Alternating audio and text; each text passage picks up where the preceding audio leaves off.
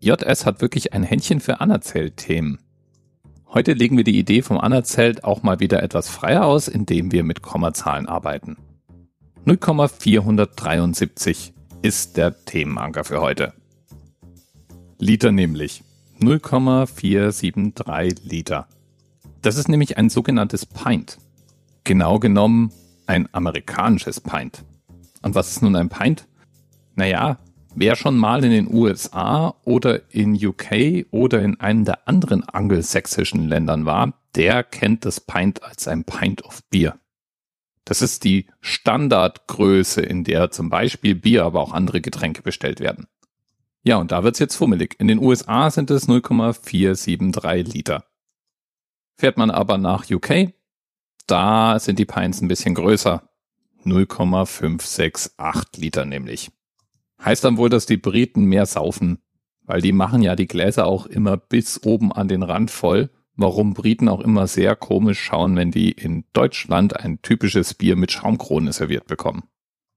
Traditionelle Pintgläser werden nämlich bis oben zum Rand gefüllt. Erst dann ist das Pint voll. Ich schätze mal, zu fortgeschrittener Stunde verursacht allein das schon eine Menge Sauereien. Ja, die Pints in UK sind anders als die Pints in Amerika. Und natürlich auch die Pints in Kanada und die Pints in Neuseeland und die Pints in Australien und in Frankreich. In Frankreich gab es gleich vier verschiedene regional unterschiedliche Pints oder Pinten. Und ja, das Wort Pinte gibt es auch im Deutschen, steht da allerdings eher als Synonym für Kneipe. In Deutschland war das Pint als Maßeinheit lange Zeit verboten.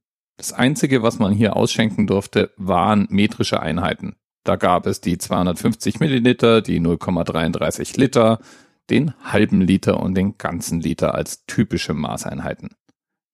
Einen halben Liter oder was wir Bayern Ahoibe Bier nennen würden, das nennt man dann in den USA a Metric Pint. Und ich vermute mal, damit weiß eigentlich keiner was anzufangen. Und wäre es jetzt auch nur ums Bier gegangen, könnte einem das auch völlig Wumpe sein. Ist doch egal, ob man jetzt von fünf Pint oder von fünf halben betrunken ist. Aber natürlich ist das Pint nur eine von einer ganzen Reihe zusammenhängender Maßeinheiten. Zum Beispiel leitet sich das Gallon davon ab, dass acht Pints da drin enthalten sein müssen. Und deswegen gibt es aus Großbritannien das imperiale Gallon, das imperiale Pint. Und in den USA, da sind es die US Gallon und das US Pint. Oh ja, das muss einen enormen Spaß machen, das jeweils gegeneinander umzurechnen. So, jetzt auch wieder gut mit den Pints. Ich gehe jetzt in die Küche und mache mir a Quarter Pint of Coffee. Und du kannst dir jetzt überlegen, ob das wohl US Pint, britische Pint oder Frankfurter Primsche Pints waren. Bis bald. TMRS 10, 9, 8. The experience of 47 individual medical officers. Was hier über die Geheimzahl der Illuminaten steht. Und die 23. Und die 5. Wieso die 5? Die 5 ist die Quersumme von der 23.